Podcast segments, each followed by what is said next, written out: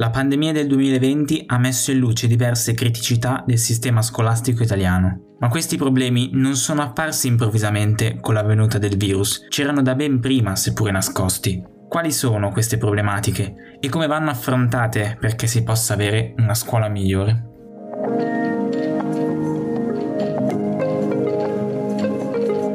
Ciao, questo è Vis-a-Vis. Il podcast che vuole far luce.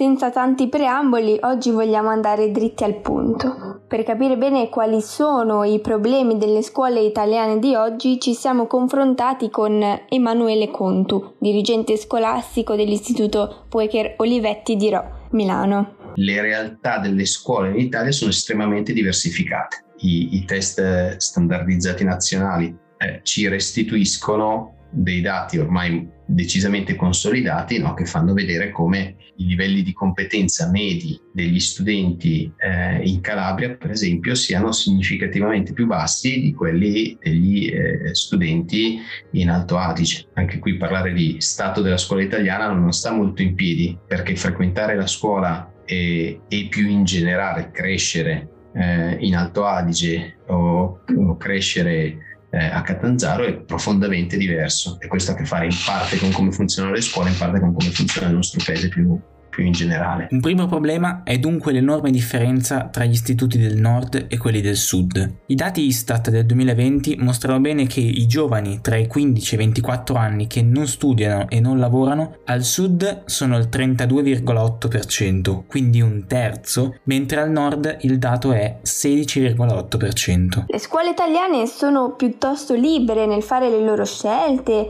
nel decidere il loro tipo di istruzione, il loro progetto formativo. Questo da una parte può aiutare nella gestione, dall'altro rende più difficile uniformare a livello nazionale la qualità dell'istruzione che viene fornita agli studenti. È per questo che non si può parlare di scuola italiana, ma si deve dire scuole italiane.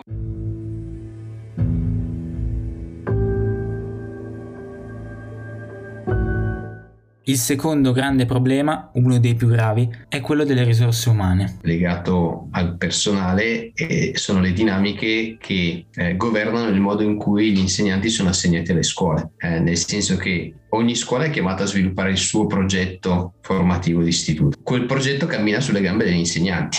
Allora, in un sistema sano di mente dovrebbe esserci una coerenza tra il progetto e i docenti chiamati a realizzarlo. Eh, nel nostro sistema non esiste questa coerenza. Perché? Perché le scuole non hanno in nessuna forma nessuna voce in capitolo su quali sono gli insegnanti che lavoreranno lì. Cioè è l'insegnante che sceglie dove andare in base a quei meccanismi delle graduatorie e via dicendo, per cui quando è il mio turno di scegliere tra le scuole disponibili scelgo quella che voglio io, ma non c'è nessuna possibilità per la scuola di influire su questo meccanismo. Questo ha degli effetti assurdi. Emanuele ci ha fatto un esempio che riguarda proprio il suo istituto. Il progetto della sua scuola prevede infatti che ci siano diversi laboratori che hanno a che fare con la motoristica, la meccanica, la saldatura, eccetera. Sono laboratori specifici che dunque hanno bisogno di docenti competenti e specializzati in quella particolare disciplina. Qui sorge il problema qualunque docente, anche non specializzato in motoristica o meccanica, appartenente alla tal classe di concorso, molto ampia e generica può scegliere la scuola di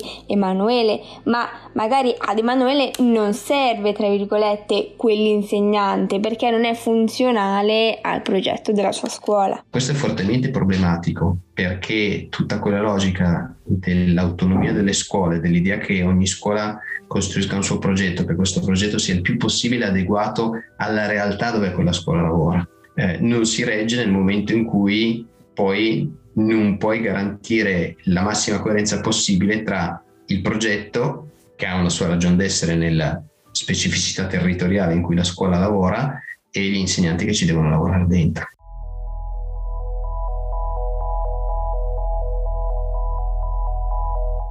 Il terzo elemento problematico riguarda sempre il personale scolastico, ma per un altro aspetto. Il personale della scuola è pressoché inamovibile cioè un docente può anche essere mostruosamente incompetente, ma eh, finché non si mette a picchiare i bambini resta al suo posto e fa danni, in certi casi danni anche belli pesanti, per cui non, eh, lavoriamo sulla selezione all'ingresso, non lavoriamo sulla formazione, non lavoriamo sulla possibilità nei casi in cui è necessario di dire no, tu non hai le competenze per, quindi non fai l'insegnante. Il DM 850 del 2015 è una misura che dovrebbe contrastare questo problema, è il cosiddetto anno di prova, ovvero un periodo in cui il docente deve dimostrare di avere le competenze per insegnare. Quindi, se sa quello che deve insegnare, se sa utilizzare la valutazione per scopi formativi e se sa relazionarsi bene con gli studenti. Qual è il problema? In teoria, in un sistema sano, il docente fa il suo anno di prova, viene verificato su queste competenze e può venire eh, confermato nel suo ruolo se supera degnamente la prova. Invece... Eh, da noi non, non funziona praticamente nulla di tutto questo. Sulla scuola secondaria abbiamo invece un buco clamoroso, nel senso che non ci sono percorsi di formazione per, per i docenti delle scuole secondarie. Al momento eh, si diventa insegnanti la, de, nella scuola secondaria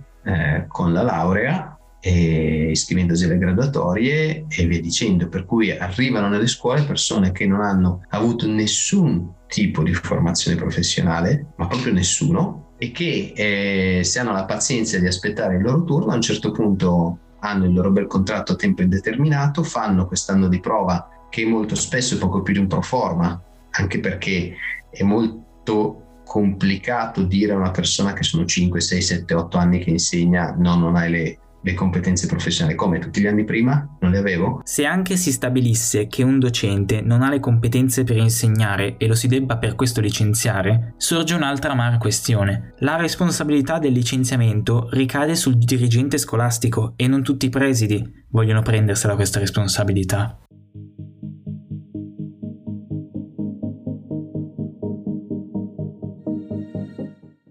Quello che abbiamo detto finora evidenzia in modo marcato quanto sia importante la professione dell'insegnante. Insegnare è una professione. Eh, come tutte le professioni richiede l'acquisizione paziente e continua di competenze professionali.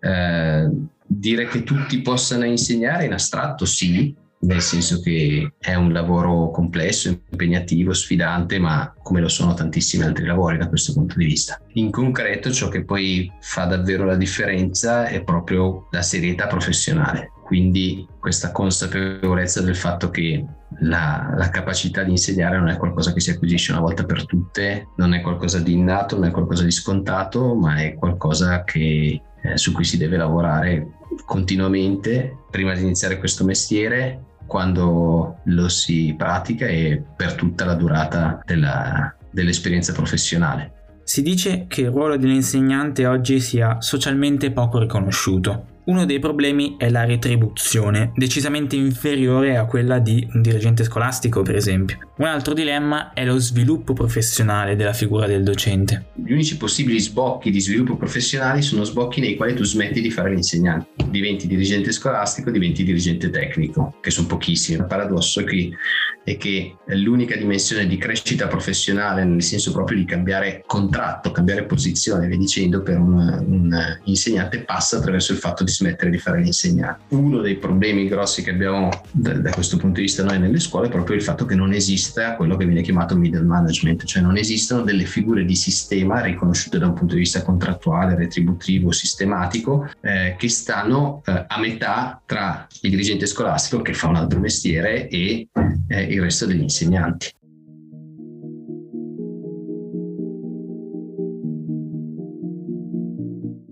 Dunque, quali potrebbero essere le soluzioni per risolvere i numerosi problemi che abbiamo elencato? Una prima risposta impulsiva potrebbe essere investire di più nell'istruzione. Per quanto intuitivo, questo ragionamento potrebbe non aiutare. Penso che la questione non sia quanto ma come. Allora, il nostro è un paese che se andiamo a vedere i dati relativi all'investimento in istruzione rispetto al PIL ha dei problemi, cioè altri paesi hanno un investimento più sostanzioso. Io però sono convinto di una cosa, che per molti versi, se anche avessimo lo stesso rapporto tra investimenti in istruzione e PIL che abbiamo, che ha, che so, la Germania ad esempio, se anche noi da questo punto di vista andassimo a investire molto di più, finché non saniamo alcune delle cose di cui abbiamo parlato prima, non otteniamo dei grossi risultati. Cioè interveniamo sulla quantità ma non interveniamo sulla qualità. Facciamo un esempio per capire meglio. L'Italia ha un enorme bisogno di investimenti in infrastrutture scolastiche, quindi in edifici, palestre, eccetera.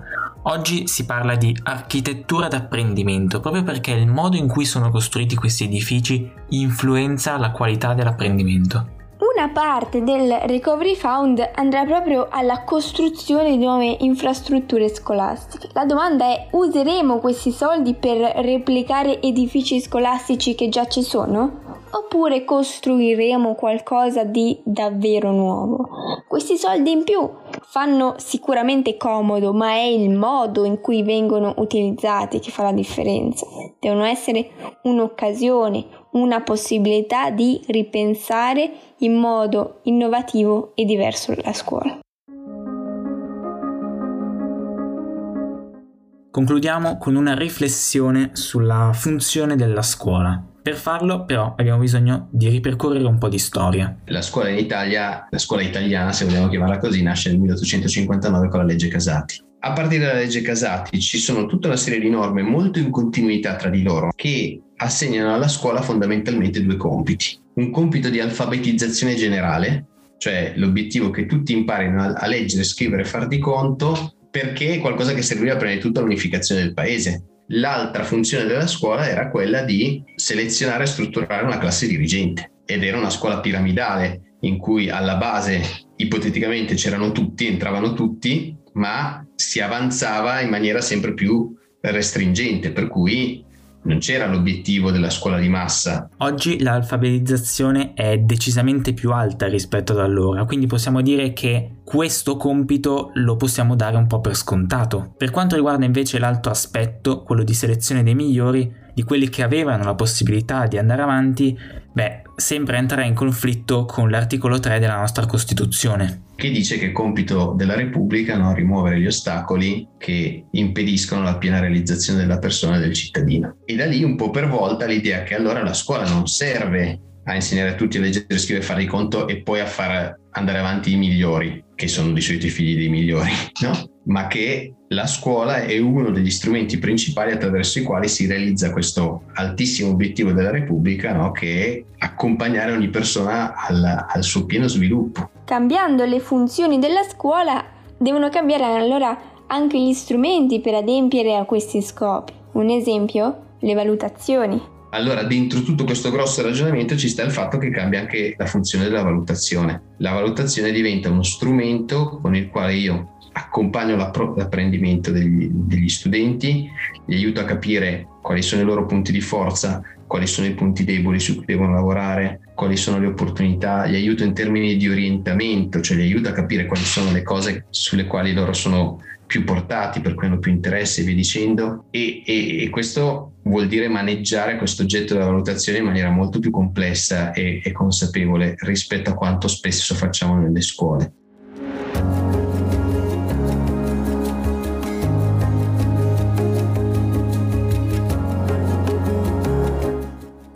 Episodio di Visavi termina qui, seguiteci su Instagram a VisaviPod per non perdervi nessun aggiornamento. Appuntamento alla prossima puntata, in cui parleremo di un altro argomento con un nuovo ospite. Grazie per averci ascoltato.